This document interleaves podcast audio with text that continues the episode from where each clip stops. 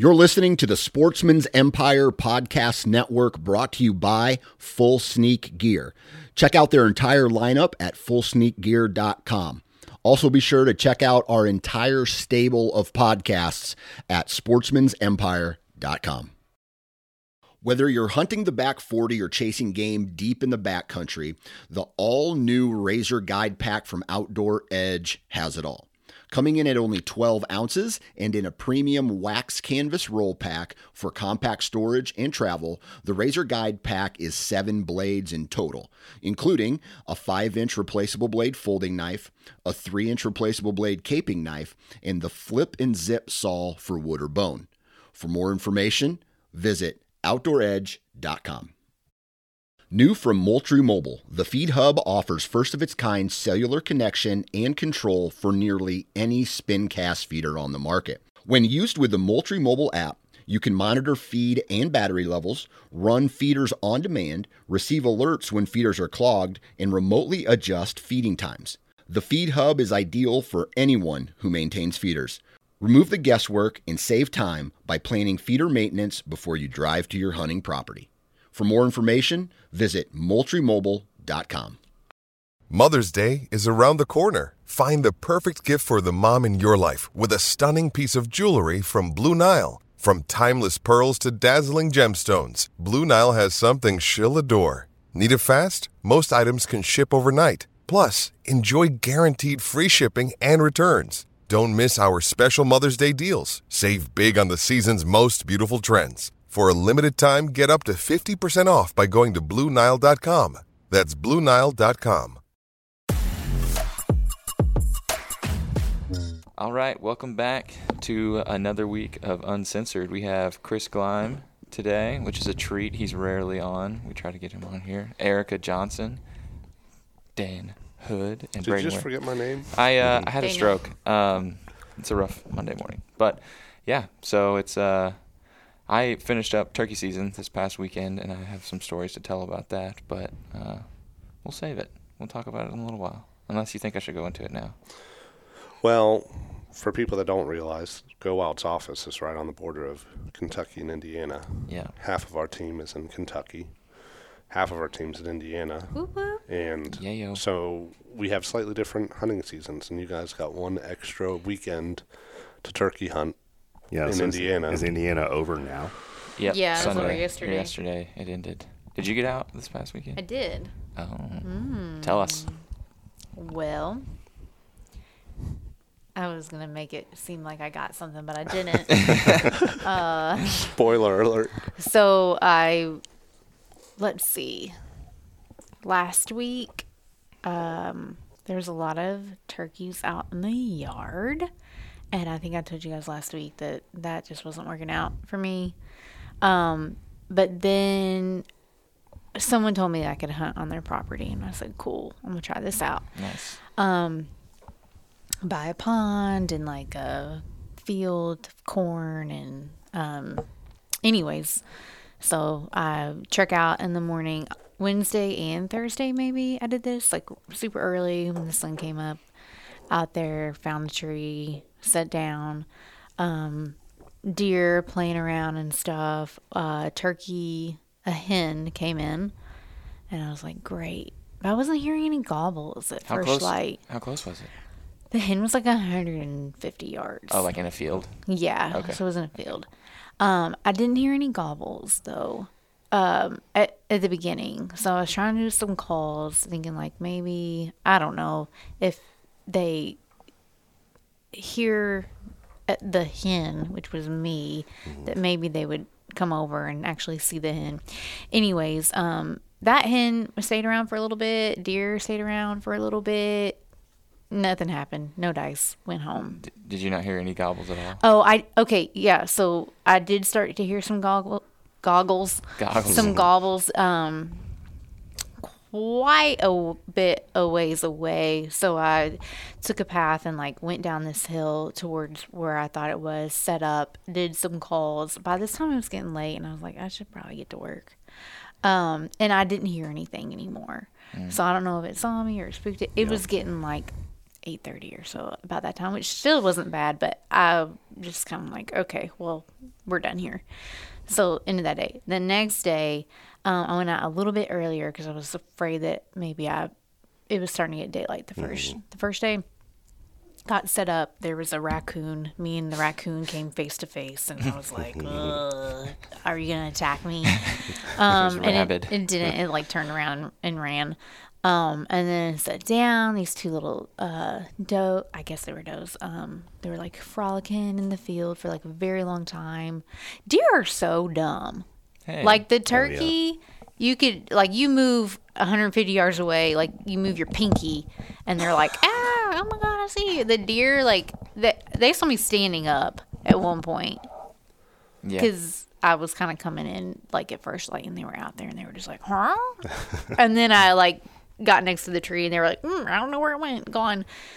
Anyways, um, Yeah, if the wind was blowing another way, you're you're fine with deer. yeah, Turkeys are eyesight first. Right. Deer smell first. So. It seems like sometimes even if the deer see you, like when I was out, my phone has this like Oh, hideous yeah. yellow case, and I like got up and was taking pictures of the deer. They looked at me, and I just took some pictures, and then they just kept doing their thing. It's Yeah. like they didn't, didn't even care. didn't feel threatened. They're Yeah. just like, whatever. like, "Yeah, it's not deer season. I'm not worried about it. Yeah. Yeah, Right. they know.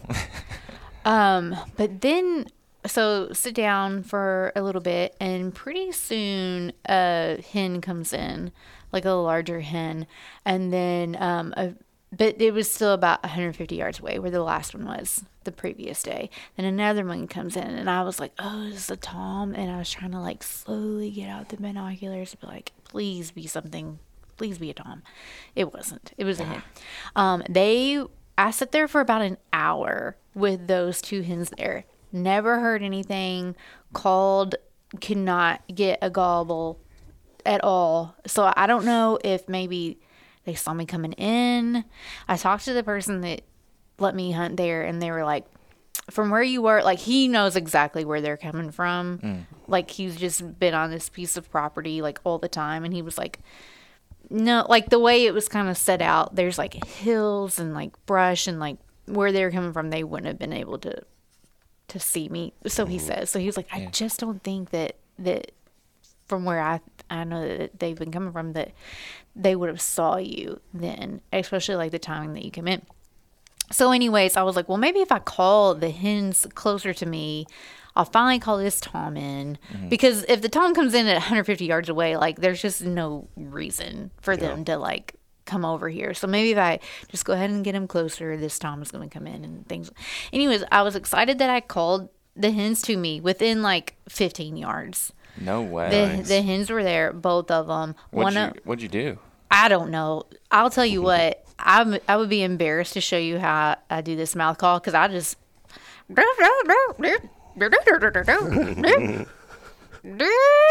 Yeah. Like I'm just. It ain't right. I mean, yeah. I mean, some people will tell you like the worst turkey like calls they've ever heard are from like a hen. Like, Yeah. In the woods, like they, I don't know. Like some of them sound like what you think they're gonna sound like. Some of them don't. It's weird. Like, I don't know. In that situation, trying to bring a hen over, it she probably just thought you were like comfortable feeding, hanging out, and they were just Maybe. kind of, or they were like, you know, boss hens or something like that, and they heard you calling, and if you happen to be like calling over them at all, Mm-hmm. they might have gotten pissed and want to come over there and like set you straight. They might Yeah. have thought it was like three different hens. yeah. It could have also. Arica has a unique ability to make her sound, make herself sound like four hens. Okay, I am two accident. things. It's also probably why the turkeys weren't gobbling because they were like, "This, this crazy is we ain't no way." Um, but also, uh, I realized that for a couple of days I had the call upside down. Oh yeah. It's it- fun. I've never tried that. Does it sound different? Sure. Yeah, Yeah. Sure. the the way that it was supposed to be, it sounded. This call specifically sounded a little bit more raspier. yeah. Okay, this one was like, "I'm real young." I'm really young. I'm a baby. um, anyways, it came over. It went in the woods behind me. The other ones, um, I just finally kind of gave up because I never heard anything and, and went back home. Um, but then later that day, um, I cut through that property on on the golf cart uh, to do something, and I busted a tom. Oh man. Bummer. So, Do you have any like a owl or owl call or a, a crow call by chance? So next year that would definitely be something that like it's it's hard. I mean, in a situation where Tom is like hot, you know, and like you're pretty good at calling and stuff, like you can get them to gobble to that for sure. Um, but an owl call or a crow call, like you pretty much it's just a shot gobble or whatever. So like you, you can locate them. So like in a situation where you were in where you're like, okay, there's hens there. Are there toms behind them or toms coming that way? Like you could just throw out a hoot or a crow call and locate and like okay the tom is behind them but he's over this direction behind him. So i'm going to uh. adjust how i'm going to set up and i might move or whatever based on that. Or like maybe you don't hear anything at all. Mm-hmm. Um, but that's that's been huge for for me and phil. Like you can you know make turkey sounds all you want and stuff but like you never know. Like maybe you're calling too quiet and there's like a mm-hmm. ridge in the way or something like that that owl call or the crow call it's just so loud that a lot of times you can you can get a gobble from like you know hundreds of yards away. Is there like Oh, a wow. physical call that you use, or you just learn to do it with your mouth, or Phil like- Phil does it just with his mouth. Um, he does the crow and the the owl, um, but there are calls for both. Okay. Um, so uh, it's I don't know. I I don't know how much it matters like that you sound very close to a crow or an owl. Like Mm-hmm. I mean, I was messing with Phil this weekend. I was like, "Hey, do a do a crow call," and he does one, and I was like, "No, a crow call, not like you're a woman getting stabbed in the middle of the woods." Like, he's just like, "Ah, uh, it works though. I mean, it's more of just like a loud, shocking noise that sounds like close enough to something Yeah. they're used to. And a lot of times you'll you'll locate an owl and you can sit there and go back and forth with the owl and that'll help too because they're somewhere else and it's like if they hear you and they call well now they're going to get it gobbles even farther away. And if you're in the right place you can hear it um, and, and make plays on them but that would definitely be something that Yeah, I would that's a say good to idea. throw out next year It's such a weird evolutionary flaw because there's always that pause where you know you'll, you'll hit a call and you'll wait and you'll be like, oh, there's nothing, and then all of a sudden you'll hear you know a gobble off in the distance. So it's almost like they're thinking about it, like ah, I should I give really away my shouldn't." location? all of a sudden they're like, I'm right here. They're just like, oh man, every time I shouldn't do that. it's the one thing that lets all the predators know where I'm at. and I Yeah. keep on doing it. yeah i wonder is does anybody know why they do it The gobble? The shot gobble Oh. I would imagine it's like other birds where they're trying to alert other birds Of to danger. to something in the area. Huh? Maybe. Yeah. I don't know, but it's like specifically to a crow and an owl. Like those are like known to be the two that everybody does. I just didn't know if there was something specific about that. But I think that's just what's in nature, but like you said, they'll do it to anything yeah, loud. car door or Yeah. whatever. Yeah.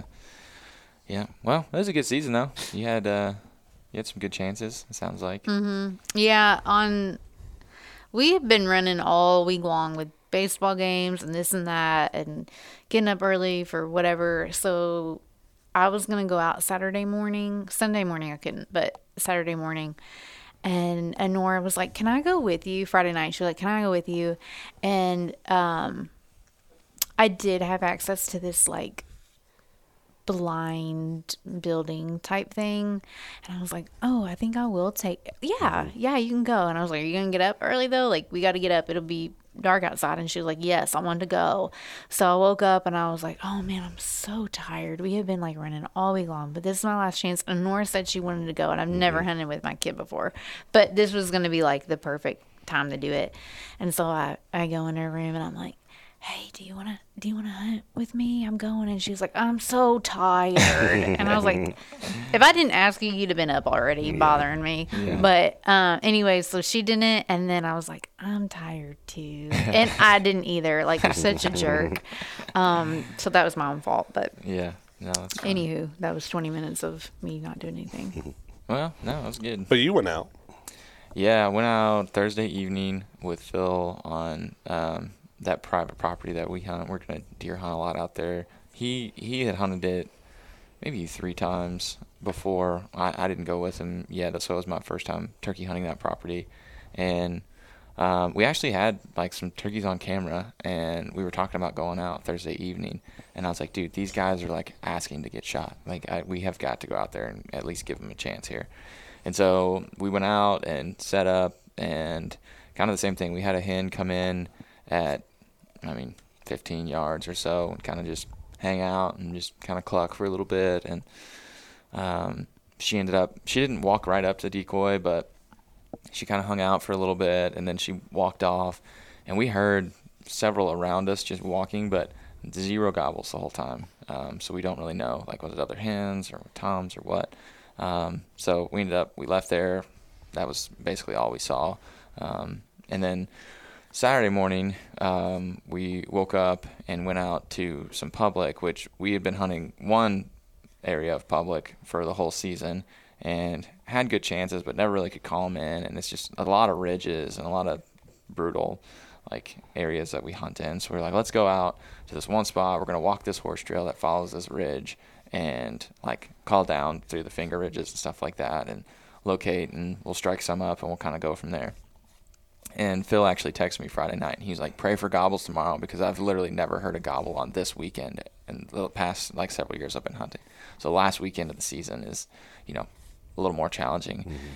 And so um, I guess it's kind of like the rut is over mm-hmm. pretty much, you know. Like, uh, and I would guess I don't really know that, but um, so we go out to the spot that we felt really good about, and uh, it was me, Phil, and my buddy Tucker, and um, he had already shot his bird. I think he did like Thursday morning, and so he was just coming with us. Tucker to, or Phil? Tucker had, oh. yeah. Um, and so he was just kind of coming out just for fun. He's obsessed with turkey hunting, and he's just gonna like drop back call for us, and so we go out there and we get to our spot, perfect time, good and early, and you know start doing locating calls and everything. And nothing, nothing, nothing. We hike all the way back down this thing, calling, calling, calling, not a single thing. We're like, gosh, dang it. So we get out of there. But the reason we like this area was there's just all kinds of places that we can go. Like if we strike out, we just kind of can roll around and get into other stuff. And so we go check like two other spots. Saw Tom in a field. Um, on some private that we had asked permission before, and they were like, no. Um, so couldn't go hunt that turkey. Um, and so we're just kind of driving along, and Phil's like, man, in the past, I've heard a turkey gobbling down in this ravine, like over the past few years. Like, let's go, let's go pull over and get out and see if we can locate him. And sure enough, he he calls and we get a, a gobble. We're like, oh, okay.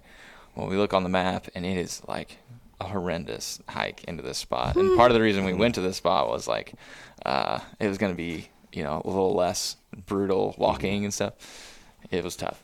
But um, so it's the same place that I went with Phil when I tell the story of why I call him Philly Goat. Like the first time I went, uh, or the second time I went deer hunting with him, I had like a, a giant climber stand, not in shape by any means. And we go out there and we're like hiking up and down the stuff, and I'm like literally having to sit down, like take a mm-hmm. knee, just to like get my breath to make it back to the truck.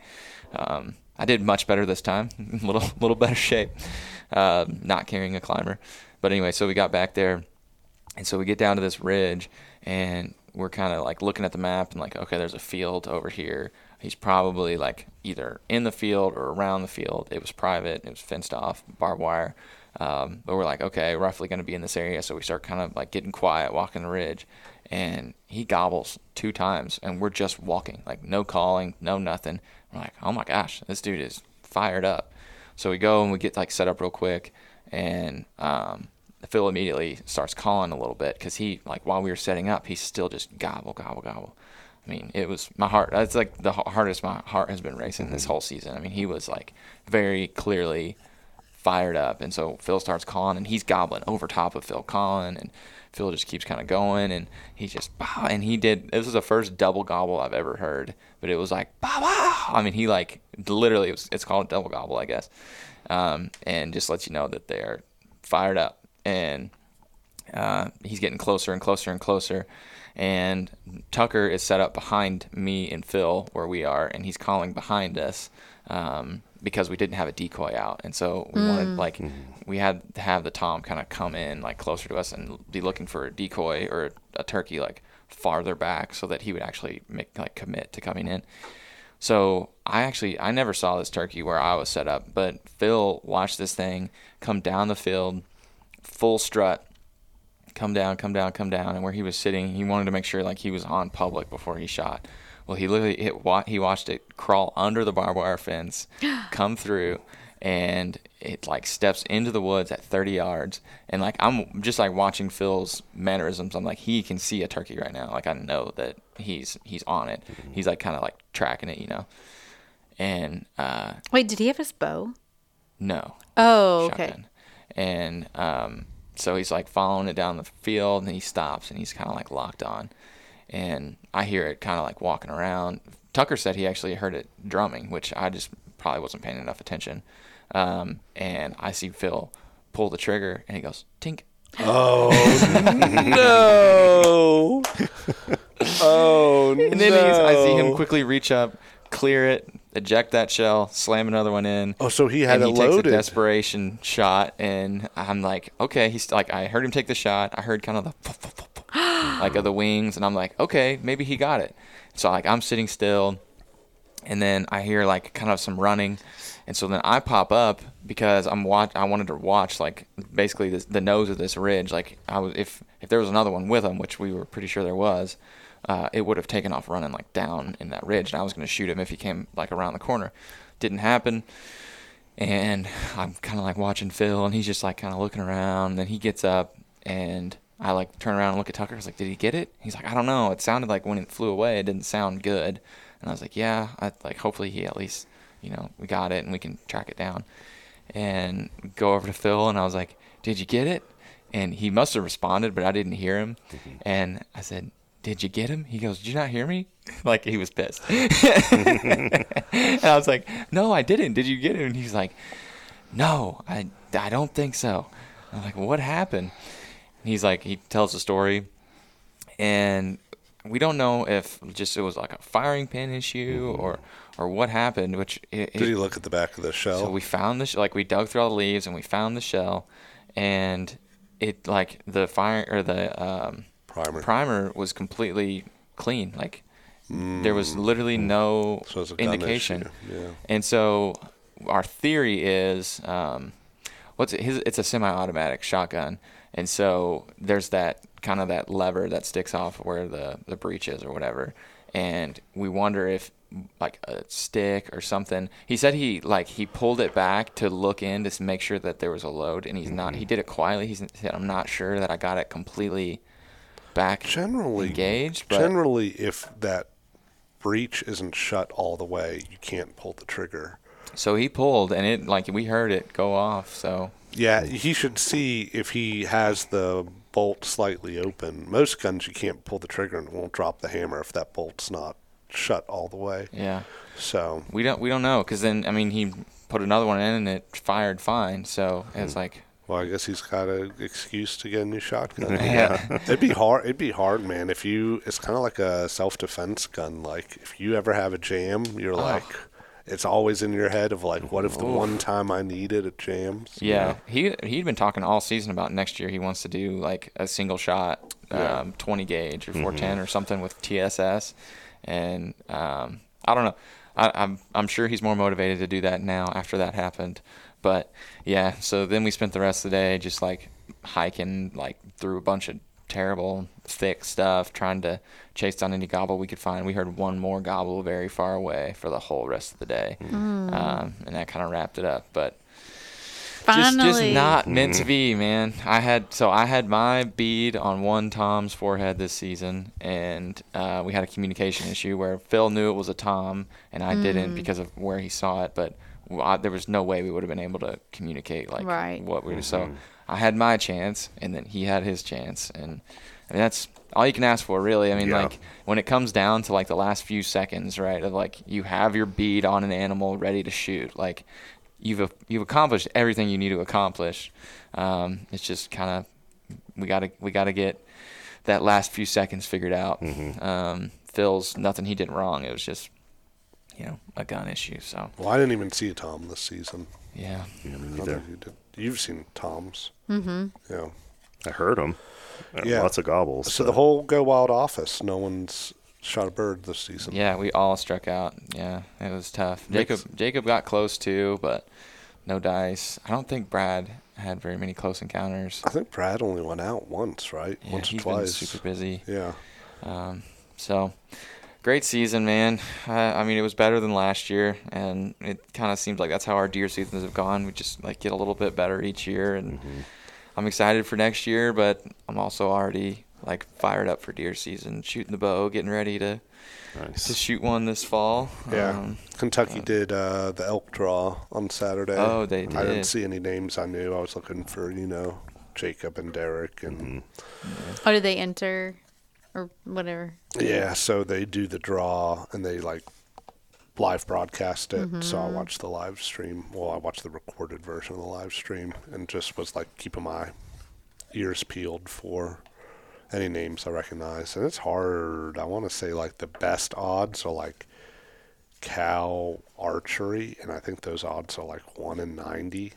Oh, Uh, and then for like firearm bull, it's like one in 180, I think. So can you imagine getting drawn for that, and then your chance goes in, and then you have the gun issue, oh, like you finally hit? that, well, and I was telling Amanda, my wife, that uh, uh, that she was like, "Oh, well, that would have been exciting, whatever." And I'm like, "Yeah, I mean, it probably would have been like if I'd gotten drawn, it probably would have been like six or seven thousand dollars." So she's like, "Oh, Oh. my goodness." Yeah, for a guide. yeah, for Are they're- you, are you required to do a guide? No, but they're saying that there's just so much private land, you know, very little public land, mm-hmm. and that all of the herds kind of know that private land's where it's at, and the mm-hmm. private land people mm-hmm. will make it very habitable for elk because they want the guides to pay them to use their hmm. land.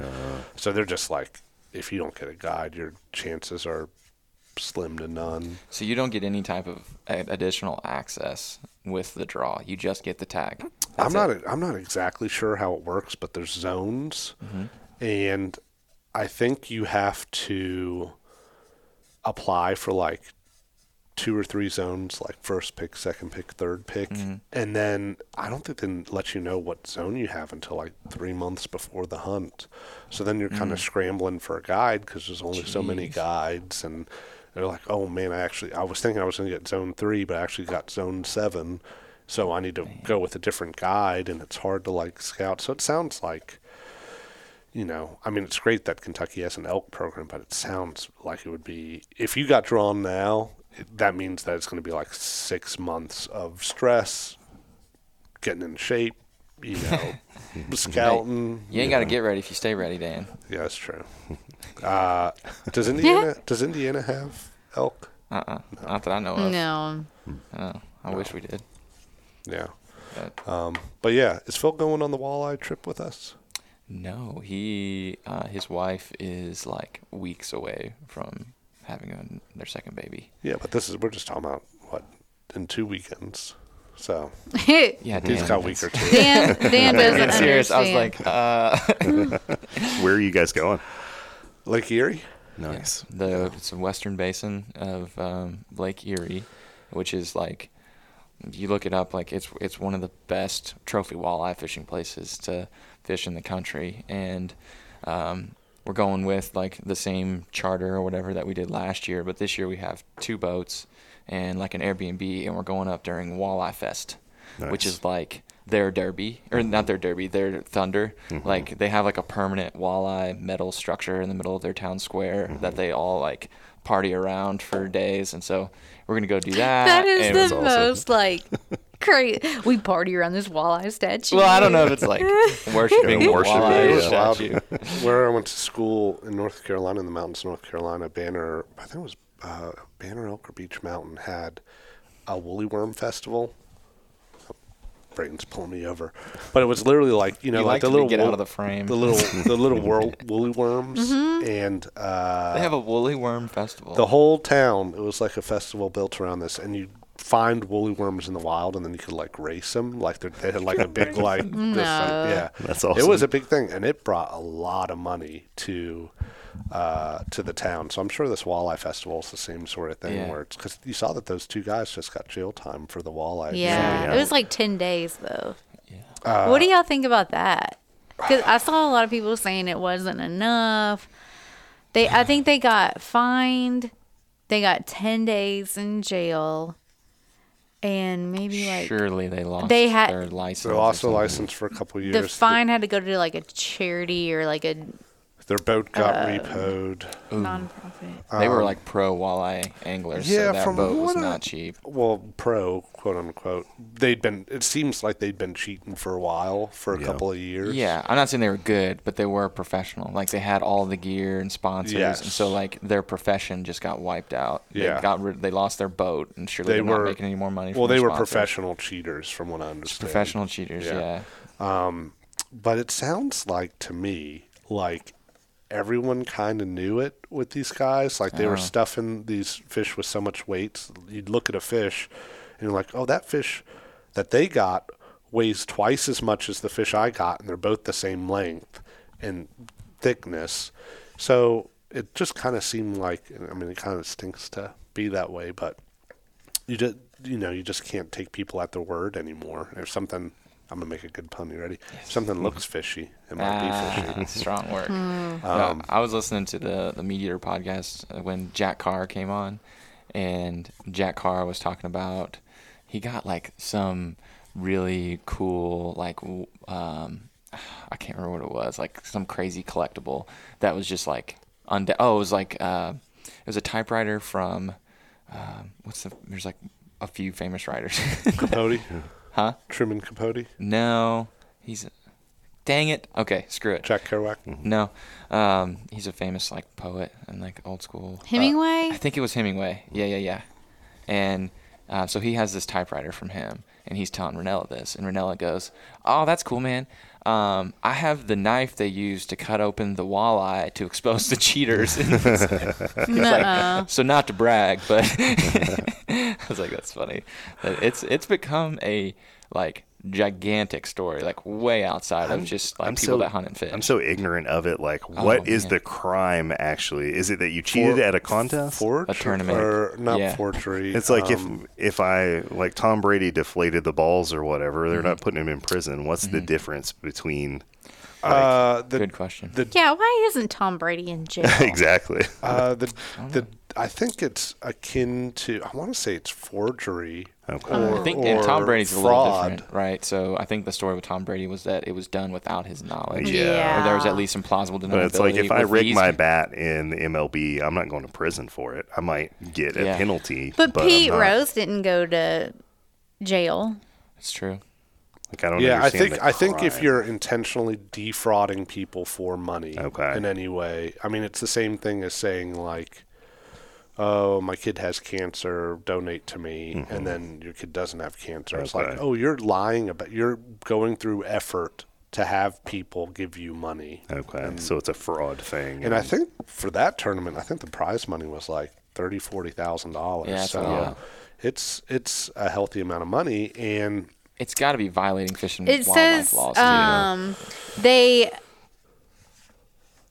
they were guilty of cheating. They pleaded guilty in March to cheating and unlawful ownership of wild animals. That's Hmm. interesting. So that's a separate issue then. yeah. I don't know how they would have.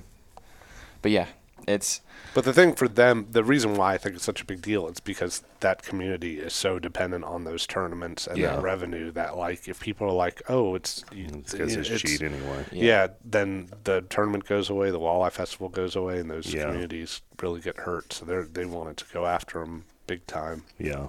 I'm still surprised the jail time's involved. Surely that came from like the wildlife regulation violations, not the tournament. I think it came from the tournament. I think it was if you defraud people out of tens of thousands of dollars, then yeah. you're going I'm to sure jail. there's some contract you sign that's Exactly. you- Yeah. says- well, it's a little different than Tom Brady too, because like if it's just like a normal, like it's not like every game is its own like tournament that you like sign rules for Yeah. and like sign up for, and like there's regulation. It's like I don't know, and he's operating like within a team. Yeah. Whereas like these guys are just like their own thing with like in a tournament competing directly that day, cheating people out of money. Yeah, like Tom Brady's a bad comparison, but to me, I would think that it's like you lose your license, you're never allowed to be in a fishing tournament Yeah. anymore. But I'm surprised they get jail time. I time. think Yeah. the difference The with Tom makes sense. Brady is Tom He's Brady. Tom Brady.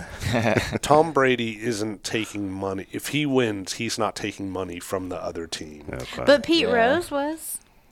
But well, that that's was different, gambling. But I'm but I'm saying like if you've got a bunch of people entering this competition and one person wins, then they're getting everyone else's money. Where with Super Bowl, you're getting paid. I mean, he might get a bonus for going to the Super Bowl, but that comes from the Patriots.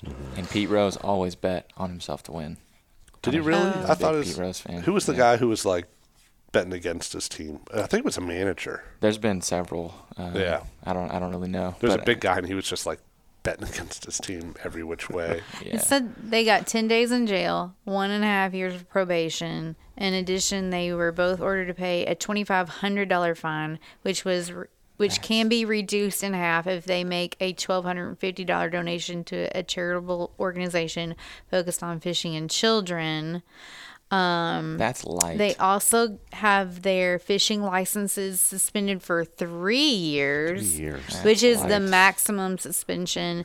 They forfeited the Ranger boat motor, trailer, and other gear used in the walleye tournament, which was valued at one hundred thirty thousand. That's where they got hurt right there. They lost all their sponsors and all their ability to compete for 3 Mm-hmm. years. Like now they gotta. I I mean, maybe they had another job, right? Like. And I wouldn't be surprised if they're getting sued by some of those sponsors saying, "Hey, Yeah, because all, all the we've given- pictures they're standing there Yeah, holding their like- fish with their big jersey on with all these logos. Yeah, like, yeah, I wouldn't be surprised. But pending what their if they had day jobs that were not this, like Did they- nobody in the community is gonna want to hire them. Oh, them. they're gonna have to like, move. They They, gotta move. can't. yeah, they'll have to, have to move. get a house in like Honduras or something. Yeah, um, or they'll just start being, you know, doing bass fishing or ice fishing Oh, gosh. or, you know, get a new name, wear a mustache. Well, they still don't have a fishing license.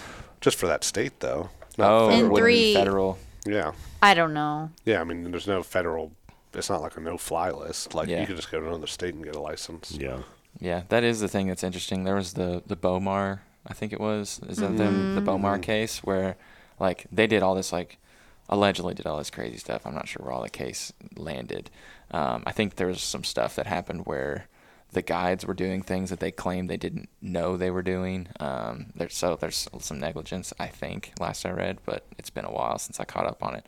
But like they and all of that big hubbub, they basically only lost the ability to hunt in like a few states. Like it was like they can still go hunt Indiana presumably or Yeah. something like that. They didn't. It, I don't know. I don't. I don't know. I don't want like overreach and things like that, but it, it feels like in those situations, like, okay, they did something bad in that state. Now we don't want them coming to our state to to continue that mm-hmm. behavior. But yeah. I don't know. All that stuff. I wish I wish I kept up with a little bit more, but I'm kind of out of the loop unless it's something major like that. You gonna take some weights to the walleye tournament? Yeah, it's not a tournament. We're just doing it for Oh. fun. We're just eating them. So So no prison time. If you do bring the weights, then you'll be yeah, I mean, there's other ways we could get prison time. I'm sure, but Hooking up with seagulls. yeah, that's that's one way. Yeah. What? No, that's, That happened Shouldn't go last, there. uh, last, last trip. Oh, old Dan had a little oopsie, but it's okay. I didn't have an oopsie. The seagull had an oopsie. Yeah. But uh but yeah, it'll be fun, man. I'm really excited. It doesn't feel like it was that long ago that we went. I guess we're going earlier in the season this year, so yeah, we went at like the end of the season last year. Yeah, So we're going. I think not at the beginning of the season, but in the, it's the hot time. It's Yeah, the, the it's the rut time. for walleye. yeah, it'll be is this good. where you do the eight? No, that's a muskie where you do like Oh. the eight on the surface to like predator fish. No, these guys are they're like last time we were going they were like on the bottom and so like you throw this harness out. Uh, it was just like an earthworm and like green bead, green bead, red bead, green bead, and then like a hook and a worm and weights. Obviously. Yeah, it's not the most technical No. of fishing. It seems like it's more about knowing the body of water, knowing the you know water temperatures, water columns, where the fish will be. That's where the real skill. I will involves. So say you that. need a guide if you're not or from you, that area. yeah, if you're not from the area, you need a hot tip. And honestly, you need where a hot tip from Dan. Dan's hot tip. where we were going, the kind of the hot tip seemed just to be like wherever everyone else is is Yeah. where the fish are mm. Yeah. because they would just uh, all be kind of. And there was some gamemanship as far as like telling people where you were going. Oh, yeah. people would be driving by and you know other other charters and saying you know radioing our guy being like you seeing anything and I'd be like nope not seeing anything you know so Some of them work for the same charter and they'll be honest with each other, but from what I understand, if you don't work for the same charter and someone asks, it's usually like expected that you're just gonna be like, nope, never seen one in my Right. life. Yeah. Um, but What there, is a walleye? yeah. Oh. Yo, uh, there is a little bit of technique. I was the only one that caught. I caught two trophy walleyes. Okay, and you all. I was There you watching. I was watching. You all. How'd were, I you did do it, it, Brayden? I did it to the letter of what the guide said. He like there's a specific like technique where like you throw it out and you let it sink to the very very bottom, and then you pop it a couple times and let it sink back to the very very bottom. Like you let the whole slack come out of your line. Mm-hmm. And I was watching these guys. They weren't doing that. Mm, so there's some technique. I'm telling you. And I, I want everybody to catch more fish. That's why I'm saying it. And if I He's if I calling didn't- you out. If I didn't, I wouldn't say anything. I want us all to catch a bunch of fish. All right. We'll try the Brayden method. No, it's not my method. It's the guide. The dude that does it for a living's method. Yeah. I don't know what it is. Something about me having slack in my line just always makes me nervous because I feel like I'm going to miss a hook set.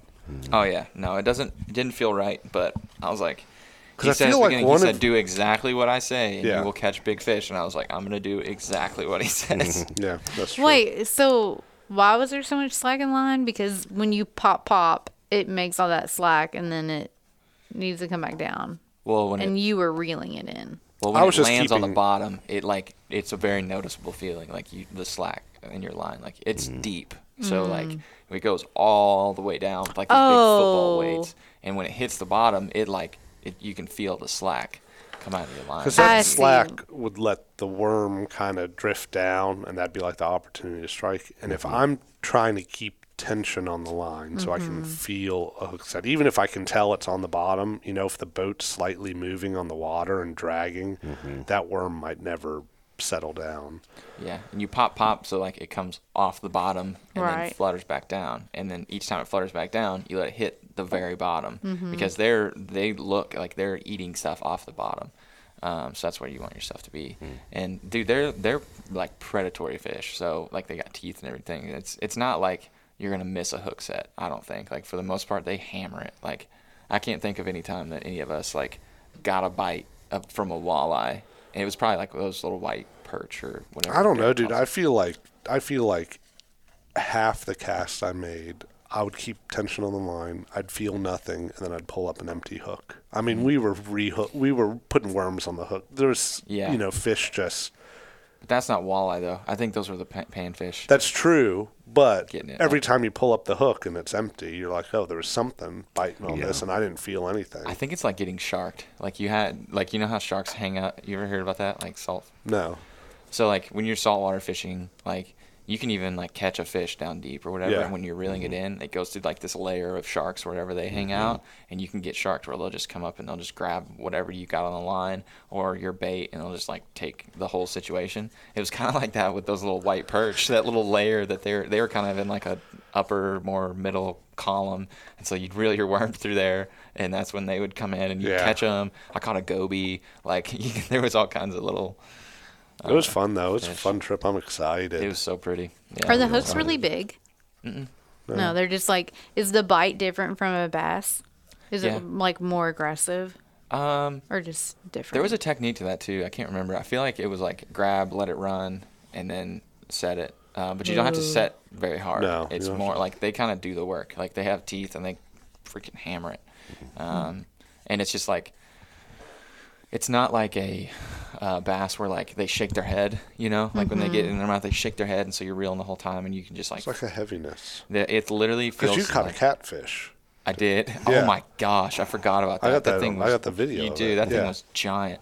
Um, but that felt different too because it was shaking its head. Yeah. The walleye pretty much like grab, fight for a second, and then they feel like just like weight, like it's just heavy. Like you just feel your line, like it just feels like there's something heavy on the end of your line. And the guide can literally watch, like when you hook up with something, you be like, you know, got a fish, and he'll look over and he'll be like, ah, that's not a walleye or that's a walleye. Like, he can just tell like within seconds. Um, with the catfish, he was like, "Ah, it's a catfish," like Wow. immediately, and it was giant. Like it was super. It was fun. Um, but yeah, man, I'm definitely looking forward to that. Um, we got that coming up, and then I mean that's I'm going to start golfing a little bit. That's that's all I got. Com- I know it's weird, but Phil loves to golf, and it's that time. That's uh, talk about one less hobby you need, man. You're gonna get sucked into that. Yeah, I don't know. I mean, I can go fish like, or, or yeah, I can go fish morning, go golf afterwards or whatever when it gets too hot, and go. Brayden's trying to do all the expensive hobbies. Yeah. Yeah. Hunting, fishing. Yeah. Brain's just looking for ways to set his money on fire. If Yep. anyone knows anything, Yep. Gasoline and Buy a a boat. match. Buy a boat. Buy a boat. yeah. A camper. That's in our future. Yeah, Yeah. We're camper. just Yeah. we're gonna have stuff to do and no money to do anything with, but that's okay. All right. Well, thanks for uh, thanks for listening another week, guys. If you could leave us a five star review, we'd really appreciate it. Make sure you log the show um, on GoWild and tag us. We got Chris Glime, Eric Johnson. What's your name again? Uh, Mike Trout. Mike Trout, Dan Hood, and Brayden Ware. Thanks, guys. See ya.